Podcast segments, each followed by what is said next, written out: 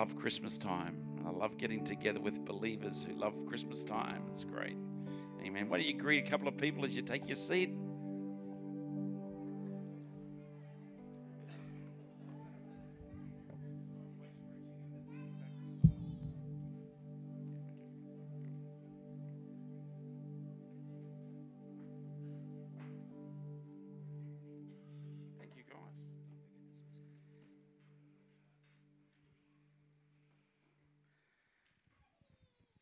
Well, it's wonderful to be in church on a beautiful, hazy, smoke-filled Sunday. And I must admit, I am a little bit over the smoke, but that's okay. I can still breathe, I'm still alive, and I can still rejoice. Is that true? And I love it. And I've had a really good week, a really supportive week, and a really great week of knowing what God is onto. And I've been really blessed. Seen some people who I've been working with for a long time begin to respond. What I mean by that is people I've been reaching out to with the love of God, beginning to acknowledge the love of God, which is great, and something I don't ever want to stop doing. And I just want to share a little bit of a word with you about that, because I love church, and I love our churches. Last week, Naomi and I were at Hawkesbury, and then the week before that, I was actually away with a bunch of young men camping, fishing, for our mentoring program. But the week before that, I was out at Oberon. And again, I got to see what God is doing out there, and he's doing great things. I love our church because what I am seeing between it, and Joe just highlighted that with the church that she has out there at Oberon, the love amongst one another. Jesus actually said this, you will know that everyone will know that you are my disciples by the love you show one another. And I'm loving that. Seeing it everywhere, and when I visit Mountains Church as well, I see that love up there as well. And I can't help but think that this thing that Abraham got promised many years ago, I will make you a great nation. That word great, what does it mean? What does it mean to be a great nation? I believe I'm beginning to see it within people's lives, within the churches that we get to experience life with. And I've got to tell you, thank you. Thank you. Thank you for being the church that I believe God is actually forming. And it takes time, but it's great. I want to share with you a passage of Scripture. I think last time I preached here, I shared you this passage about descending into greater in Philippians chapter 2, verses 5 to 7. Oh, got to send out the kids. That's why you're standing there. I thought you were just giving me a welcome. Okay, kids, guess what? It's time. Out to champions, out to heroes.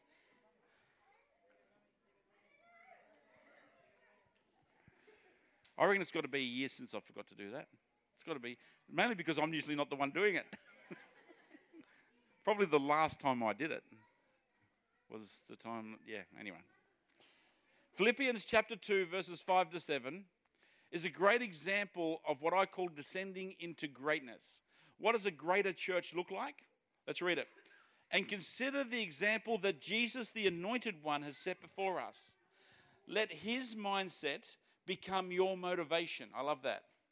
Let his mindset become your motivation. He existed in the form of God, yet he gave no thought to seizing equality with God at his supreme prize, as his supreme prize. Instead, he emptied himself of his outward glory by reducing himself to the form of a lowly servant. He became human. Verse 10 says this, because of that obedience, God exalted him and multiplied his greatness. He has now been given the greatest of all names. Wow. What does it mean for a church to be greater? What does it mean? I believe in order to be greater, I think we need to descend into greatness. Jesus, the darling of heaven, the rose of Sharon, the great one, the God himself, so do you know what? I'm going to descend to become a human. Not only a human, I'm going to become a servant. Not only a servant, I'm going to die. Wow, he became a mortal martyr, if you like, from God. How did he descended into greatness? And today, I don't think descending necessarily means going lower. I actually think it means going deeper. And I think as a church, I feel like God's calling us to go deeper. And next year, I want to share a lot more about that. But today, I want to share what I think God wants for our church, a real practical outworking of what it means for a greater church to go deeper. Is that cool? Anyone ever heard of the story of Mephibosheth? Mephibosheth. If I have another son, Alan, I think I'm going to call him Mephibosheth. What nicknames would you get out of that? Phoebe. Phoebe, that's true. Heth. 2 Samuel chapter 9, verse 1. King David asked, "Is there anyone still left of the house of Saul to whom I can show kindness for Jonathan's sake?" Saul was the previous king of Israel, and Saul's son was named Jonathan, and Jonathan happened to be David's best mate. And he had a yearning in his heart. He said, "I want to show kindness," because Saul and Jonathan had now been killed in battle, both of them. So there is no king of Israel. David becomes king. They anoint him king. And all of a sudden he turns around, even though Saul wanted to kill David and chased him for years to kill him. He turns around and says, "I want to show kindness. Is there anyone still left of the house of Saul to whom I can show kindness for Jonathan's sake?" Saul's old servant Ziba turns around and says, "There's Mephibosheth." You see, Mephibosheth was Jonathan's son. And he was only around about 5 years old, they think, when Jonathan was killed. And when Saul and Jonathan were killed, the servants, Ziba, actually thought, "Do you know what? Mephibosheth is in danger." And they went to rush him out of the house. And as they did, they dropped him on his head. They dropped him. And it caused him to be lame for the rest of his life. We don't know whether he could walk or not, but he was definitely lame. Pretty tragic story. Especially in a time of age where if you were disabled, you were considered immoral. Especially in an age where if you were disabled, you were not allowed to be part of society. He was in line to be king. And he ended up being broken and outside of humanity and put away. Let's read on. So David says, "Hey, go get him. I want to see Mephibosheth." Verse 6 to 8. "Then Mephibosheth, son of Jonathan, the son of Saul, came to David. He bowed down to pay him honor. David said, 'Mephibosheth, at your service,' he replied. 'Don't be afraid,' David said to him, 'for I will surely show you kindness for the sake of your father Jonathan. I will restore to you the land that belonged to your grandfather Saul, and you will always eat at my table.'" Significant. "You will always eat at my table." I love that music playing in the background. It's great. "Mephibosheth bowed down and said, 'What is your servant that you should notice a dead dog like me?'" Wow. Wow. "What is your servant that you would notice a dead dog like me?" How did he feel about himself? How did he view himself? He's broken. He doesn't feel as though he has any hope. But yet David says, "I want you to eat around my table. I want you to eat around my table." He got full acceptance. Brought him around the table and restored to him. Let's read on, verse 9 and 10. "Then the king summoned Ziba, Saul's servant, and said to him, 'I've given your master's grandson everything that belonged to Saul and his family.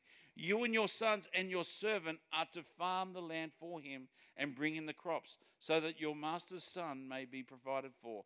And Mephibosheth, grandson of your master, will always eat at my table.'" What an amazing story. Here we have a story of a broken man, fully restored, but also sitting around the table. I believe, and what I like to notice is when you come to sit around table, your family, you're considered family. And it says here in verse 13, "And Mephibosheth lived in Jerusalem because he always ate at the king's table. He was lame in both feet." He got to sit around the table of David, considered part of David's family. I believe God sees a lot of people who are broken.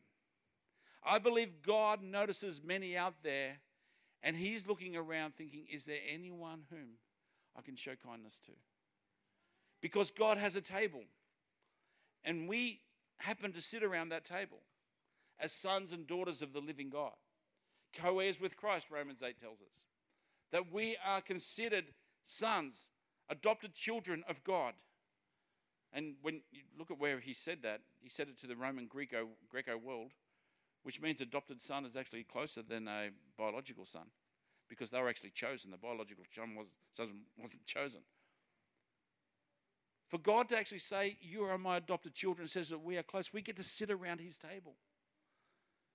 But not only that, also comes the restoration which God has. And Saul's son or grandson was restored to him, everything that was given to him. God wants every person at his table. In fact, right from the very beginning, God's plan was to establish family on planet Earth, and he wanted everyone to be part of his family. Every human being. And I think that's what church should represent, don't you?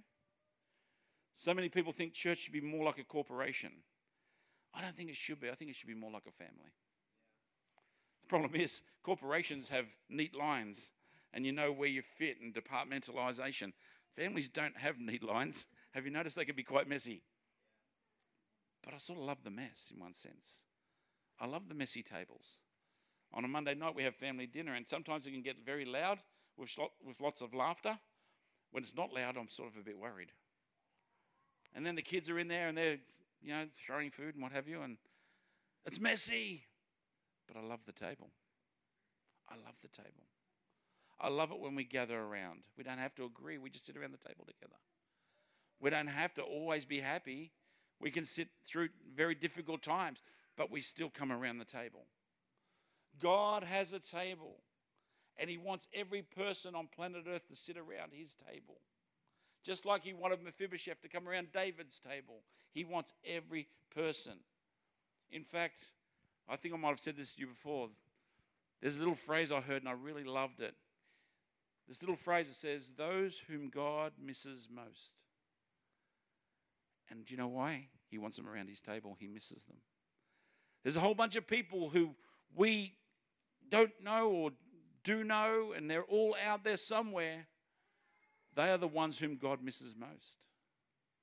Mitchie doesn't miss you. God knows you. He's with you. You talk to him regularly. He talks to you. He doesn't miss you. But there's many whom he misses most.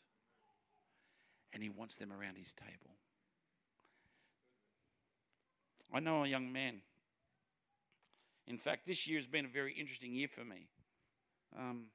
There's four people who have really struck my attention big time. One of them is a young man.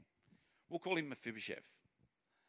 This young man, he's 15 years old, and I've never ever seen anyone with a case of ADHD like this young man. He can't sit still. In fact, how I met him was in the principal's office at Windsor High School, and he just pulled a door off a hinge and beat the door up, as you do.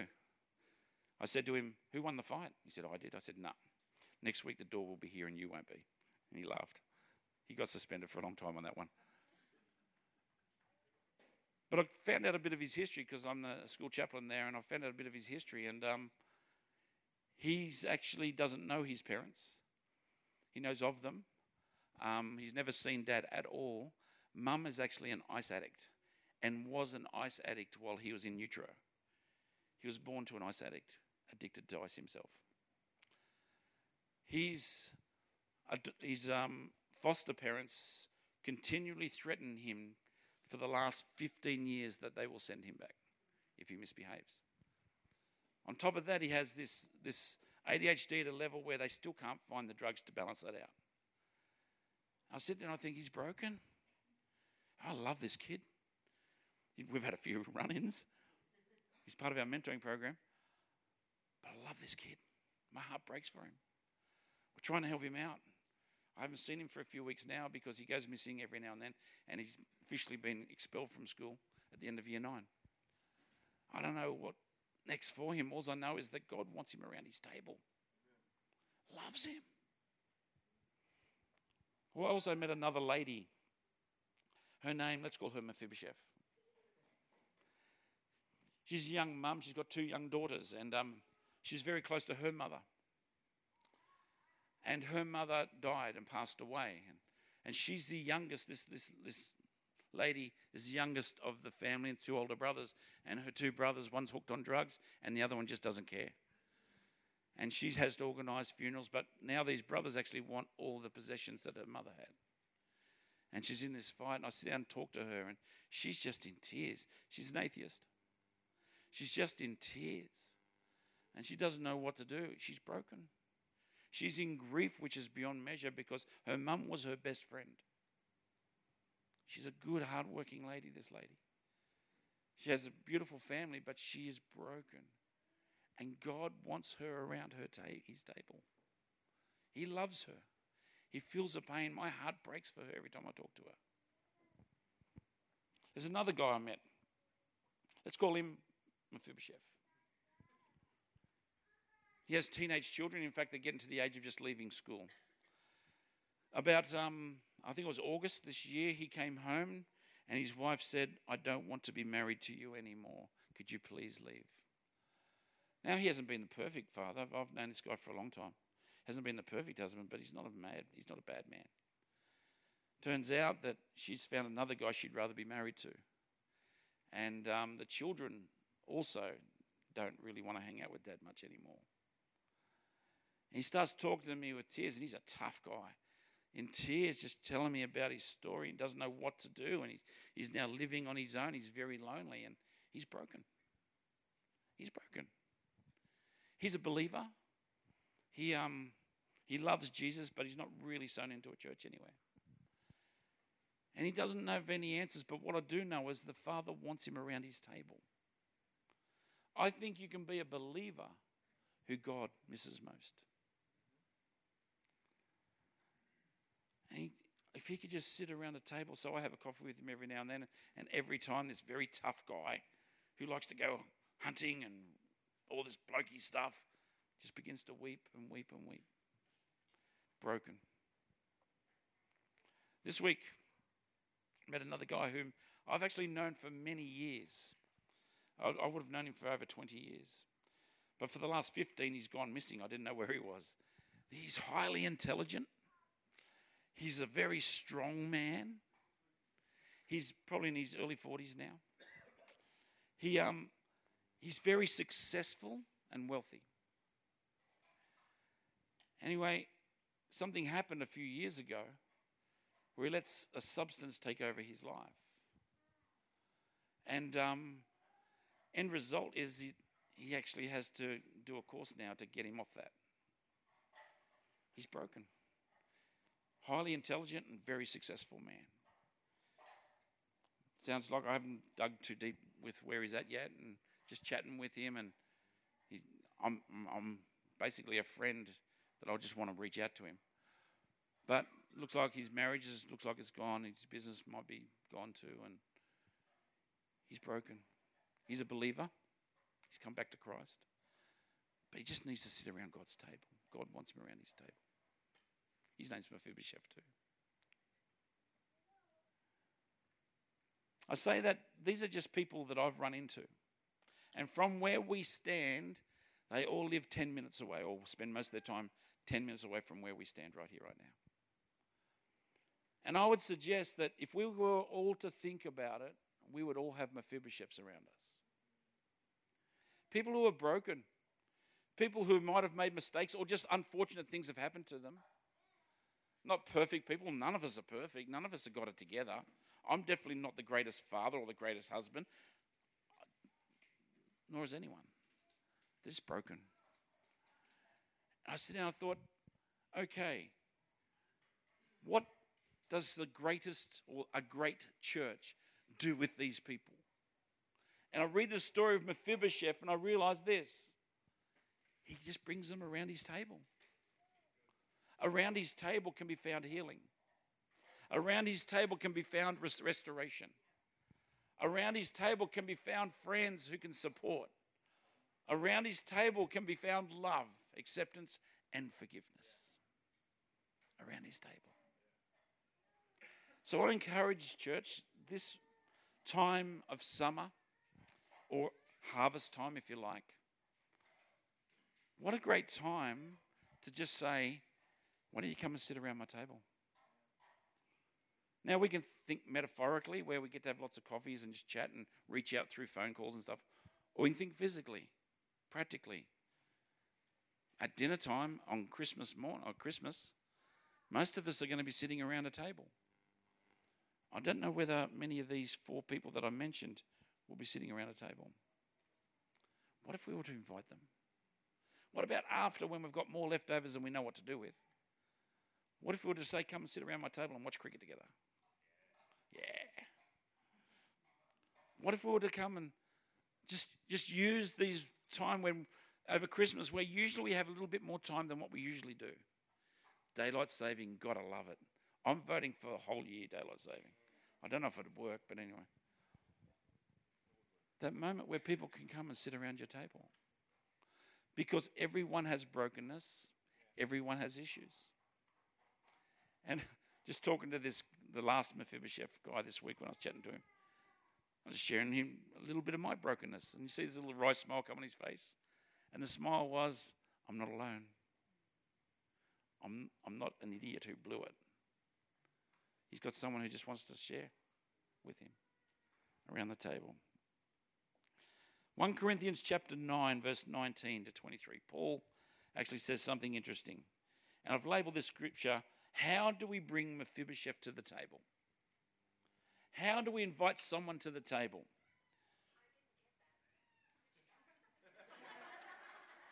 How do you bring Mephibosheth?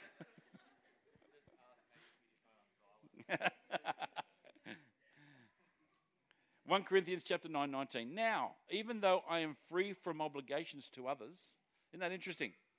Even though I am free from having to do this, right? I joyfully make myself a servant to all in order to win as many converts as possible.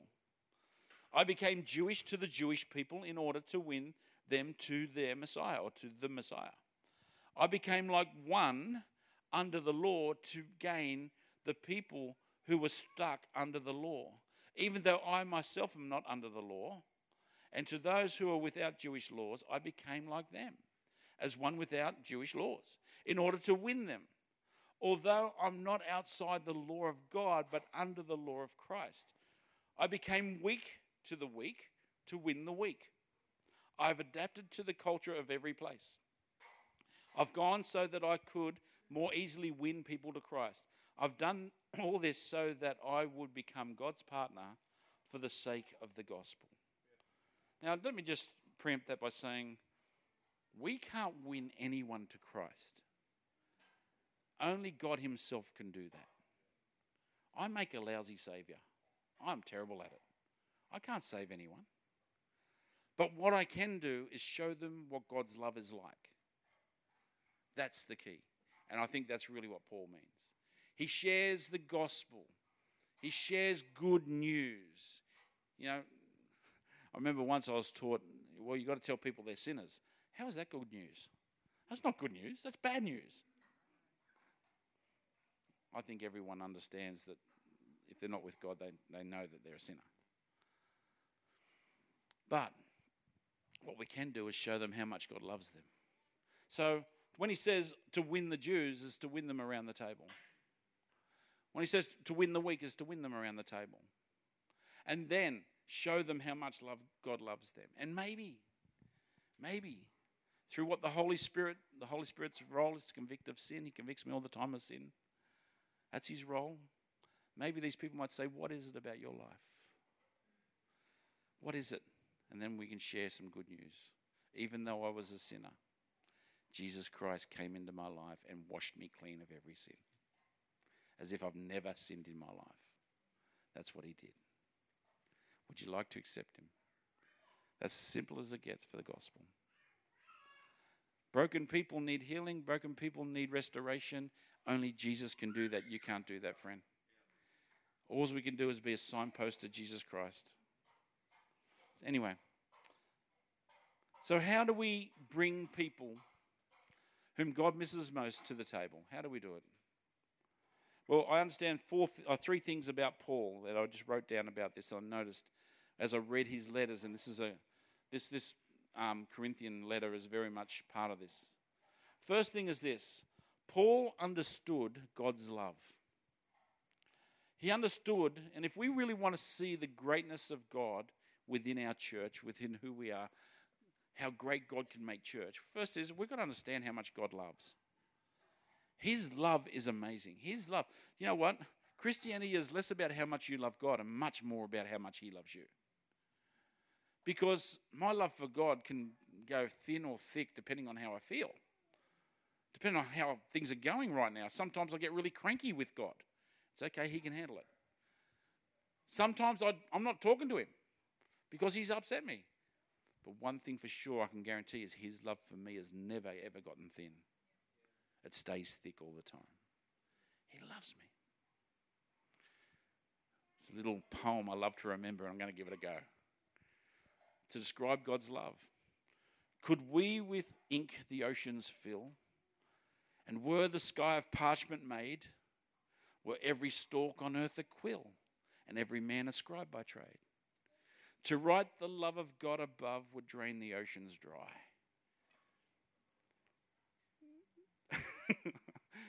Nor could the scroll contain the whole, though stretched from sky to sky. That's the love of God. Paul understood how much God loved. And what that does to Paul, it made him want to reach out and be a Jew to the Jew, a weak to the weak, a Greek to the Greek. That's what made it. It wasn't his love for people. If you're waiting for your love for people, you're going to sometimes wait a really long time. But if we look for God's love for people, Paul was the one who wrote, while we were still yet sinners, Christ Jesus died for us. But that's how he demonstrated his love, he says. Paul understood God's love and how you could never get rid of his love, ever. Try it. You can't get rid of it. He will always love you. And he will always love Mephibosheth. He will always love those who have done wrong. He will always love those who have hurt others even. Wow. If God can love them, we can love them. Paul understood that love. It develops a love for people within us when you really understand God's love. I had someone say something pretty not very nice through a letter the other day. And I thought, oh, that's interesting. And I've got to tell you, this love for people can be a challenge, right? It can be a challenge. I've got to give myself time every now and then. The way to get that love for people is to remember, do you know what, God, I've said worse to you. And you still love me. You still love me. To bring someone around the table, you've got to understand God's love. Because if you do man's love, it's conditional. God's love is not conditional. Next thing I noticed about Paul is that he was always intentional. He didn't just walk along thinking, I wonder what will happen here. You read the book of Acts, it talks about his journey. He went to Ephesus because he had an unction within him. He wanted to go, and it was intentional that he went to Ephesus. And then he went to Philippi. Why? Because Philippi, there was no church established there, and there needed to be a church established there. So he went to Philippi and met up with Lydia there, who they started this great Philippian church. And he was intentional of what he did. He used his time to look around and think, is there any Mephibosheths around that I can reach out to? Is there anyone here who needs the good news? He arrives, I mentioned Ephesus. He arrives at Ephesus and finds what they call 12 disciples, disciples of John, who understood about God, but they hadn't yet received the Holy Spirit. He spends the next 2 years with them, teaching them all about Jesus Christ, the Holy Spirit. And it says that within those 2 years, all of Asia Minor was reached. He was intentional. I think we... At this time, what a great idea for us to be intentional. To look around and notice, is there Mephibosheth anywhere around me that needs a table to sit at? Is there anyone around me that God misses most whom I could reach out to and say, hey, life's not that bad, can I help you out? I think that's what the greater church looks like. That's what descending into greatest. You know what, it'll put you out your time, it'll put you out your finances, it might even take a lot of food out of your fridge. But I'll tell you now, that's what Jesus would do. Paul loved, he understood the love of God. He was intentional. And the third thing about it is, Paul understood the power that was within him. He had a power within him. He understood that the Holy Spirit that dwelt in him was a powerful being. And at one stage there, you know, all of the apostles, the shadow would touch people and they'd be healed. Isn't that a powerful thing? Wouldn't that be cool? I'd love that. Get a torch and just shine a shadow on someone. That'd be a bit of fun. Do you understand you have the power of God within you? I think one of the greatest challenges of the church is to remember you actually have power, supernatural power. We in the Western world, we actually don't see that or don't understand that. But if you go to a place like West Africa or Papua New Guinea, they understand the supernatural power. They see it all the time. And that power is within you. Can I give an example of that power? As you know, I on Thursdays I go into Windsor High School as the chaplain there. I call myself the Godfather. I'm the Godfather of Windsor High School. Does that sound cool? And I get the honour of sitting in Year 9 English, and I'm pretty sure it's the lowest English class. There's only boys in this class, and they're not doing much learning in that class. The teacher's given it a good crack, but they're very rude, these boys. They're out of control, pretty much. Swearing, throwing things, laughing, joking, fighting. It's a very interesting class. And I'm sitting there thinking, what am I allowed to do? Because I'd like to throw that kid out the window right now. I'm only thinking that. I'm not saying it. And but I sat in there for a few weeks. Then I saw them starting to improve. And I thought, yeah, good, good, good. And last time I was in there, they're actually writing their stuff down. They're actually taking notes without being asked to, Cam. Anyway, teacher's teaching them, and right halfway through his lesson, he stops and he points at me and says, "Sir, every time you're in here, it's like there's peace. Isn't that cool?" He said, "Can you keep coming every week? It seems like these guys are all peaceful when you're in here." It's the power of God. The week before that, I was actually in the vice principal's office for good reasons, and she had a few hassles, and she's just sharing with me something. She begins to cry, and she turns around and says, "Why is it that every time you walk into this office, I feel peace?" She's an atheist. We have the power of God with us.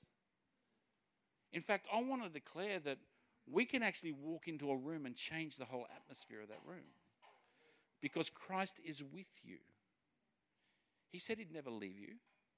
There's a friend that sticks closer than a brother, referring to the Holy Spirit. And he tells you things. And we have things like words of wisdom and words of knowledge, which really, I think when Paul actually says, our weapons are not carnal, but useful for pulling down strongholds, I actually think you could actually use all of the gifts of the Spirit as a weapon. You walk in there and all of a sudden you've got a word of wisdom you can share with someone, or a word of knowledge, or a prophecy you could just share with someone. That's the weapon. Do you understand the power that's within you? The power to be able to actually bring yourself past, defenses that people put up, or shields, and get underneath and just begin to be able to minister to them, because they actually say, "Yeah, I'm not doing too well right now. I'm actually broken." And you begin to share with them. Wouldn't it be cool that if every Christian in our churches actually thought, "You know what? I have the power of Christ in me. When I walk into my workplace this week, I'm going to declare this God's area, not the enemy's. And I'm going to look for opportunities to drop love bombs on people, to drop wisdom on people, to drop knowledge on people that only God has, and bring peace into places." And by doing so, we bring people around the table of God. Do you understand the power that's within you? Great power. Is there anyone still left of those whom God misses most, to whom I can show kindness for the sake of Jesus? We have an opportunity at Christmas time right here, church. Who's Mephibosheth to you? Is there someone that you would love to show kindness to, whom God misses most? Do you understand God's love for that person? This Christmas time, can we just take a moment to try and grasp God's love for that person? "Oh, but Rick, they're a terrible person." Yes, he loves them. "Oh, Rick, they just cause havoc." Yet he loves them. Mephibosheth was probably not convenient to get to the palace, considering the culture in which they lived. It would not have been the greatest opportunity to show the greatness of the kingdom. But David said, "No, we need to show kindness." So do we understand how much God loves them? Second thing is, could we be intentional like Paul was intentional? Why don't you invite someone around for your table over this next 2 months where Australia usually sleeps. Over the next, before we wake up on Australia Day, our day after Australia Day. Have someone sit on the around your pool, in your dining table. Go out to dinner down the park or something like that, and get to know people whom God misses most. And yep, they may be broken. Share with them your brokenness. Let them know that, hey, you're just one of us. But don't underestimate the power that is within you. When you're speaking to someone who's going through a really hard time, your words can speak healing over them. If they've got a broken heart, you can bring healing into their life. You can pray for them. Talking to a pastor friend of mine, Grant Hobbs, last night. And they had a Christmas carol service on their property, which is on King George's Road. It's like the busiest place. And they've got this Christmas carol just right there on the corner. Revival Life Centre, it's called. And this guy comes in, and a week or so ago, and he's an alcoholic who's got real trouble with gambling. You know, double banger there. And Grant says, "Hey, mate, can I pray with you?" He says, "No, no way."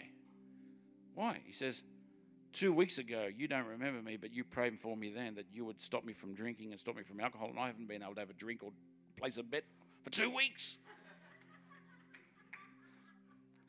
Don't pray for me anymore." He said, "I don't want to go back to those things, but what else could you do in my life?" Isn't that funny? Grant laughed. Do you understand the power that's in you? Do you understand that when you abide within Christ, ask whatever you want and he will do it for you? See, when you're abiding in Christ, you know what to pray for. You know to pray his will. So is there any Mephibosheths you know who really need your prayers? Need the power that's in your life? You do understand that the whole idea of the Holy Spirit, Jesus said, "You will receive power when the Holy Spirit comes to be my witnesses." You've got witness because you have the power of God. Amen. So have you thought about any Mephibosheths? I've got 4 that I'm continually praying for now. Hopefully one of them can come around for Christmas. It'll be fun. And who knows what next year might present. That healing might be brought to their life, and maybe they might find the beautiful love of God and surrender their lives to Jesus Christ as their Lord and Savior. Who knows? But our job is to show the love of God. Amen. Let's all stand. I want to pray for you.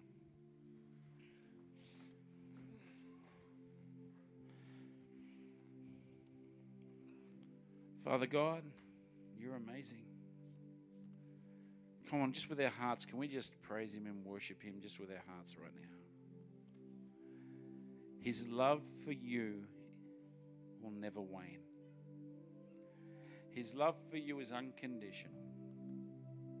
You can come boldly into his throne room. Father, thank you for accepting us, for giving us and loving us. I thank you for these people, your church. Lord, that we sit around your table on a regular basis and we love it and then we're welcome. Lord, you descended in the greatness, Jesus, and you showed us what it's like. And your servant Paul wrote, "Let this mind be in you that was in Christ Jesus." Would you help us with that? Lord, would you help us understand what it means to descend into greatness? We don't want to be a great church for our own sake. We want to be a great church for those whom you miss most. That they see something great. That they want to be part of something greater. Would you help us be that great church? I thank you for the love that this place shows. I thank you for the beautiful feel of peace in this church. But Lord, I pray that each one of us would take us to it, take that to our tables, and that we will see many people come and sit around the table this summer as we celebrate the birth of the Saviour King. Lord, we love you. Now, Holy Spirit, Would you just draw people to our minds? Holy Spirit, would you help us to see those whom God misses most? Maybe their relatives, maybe their neighbours, maybe their person you work with or go to school with. Maybe they're just that person you just ran into one day. Oh, Lord, would you help us to be intentional? Give us a path forward, opportunities to invite them to a table. And Lord, I pray that you would help us to understand the power that is within us. Thank you for it. In Jesus' name. Amen. Amen. Well, God bless you, church. Thanks. Cam, over to you. Thank you, Pastor Rick. I think that deserves a round of applause, doesn't it?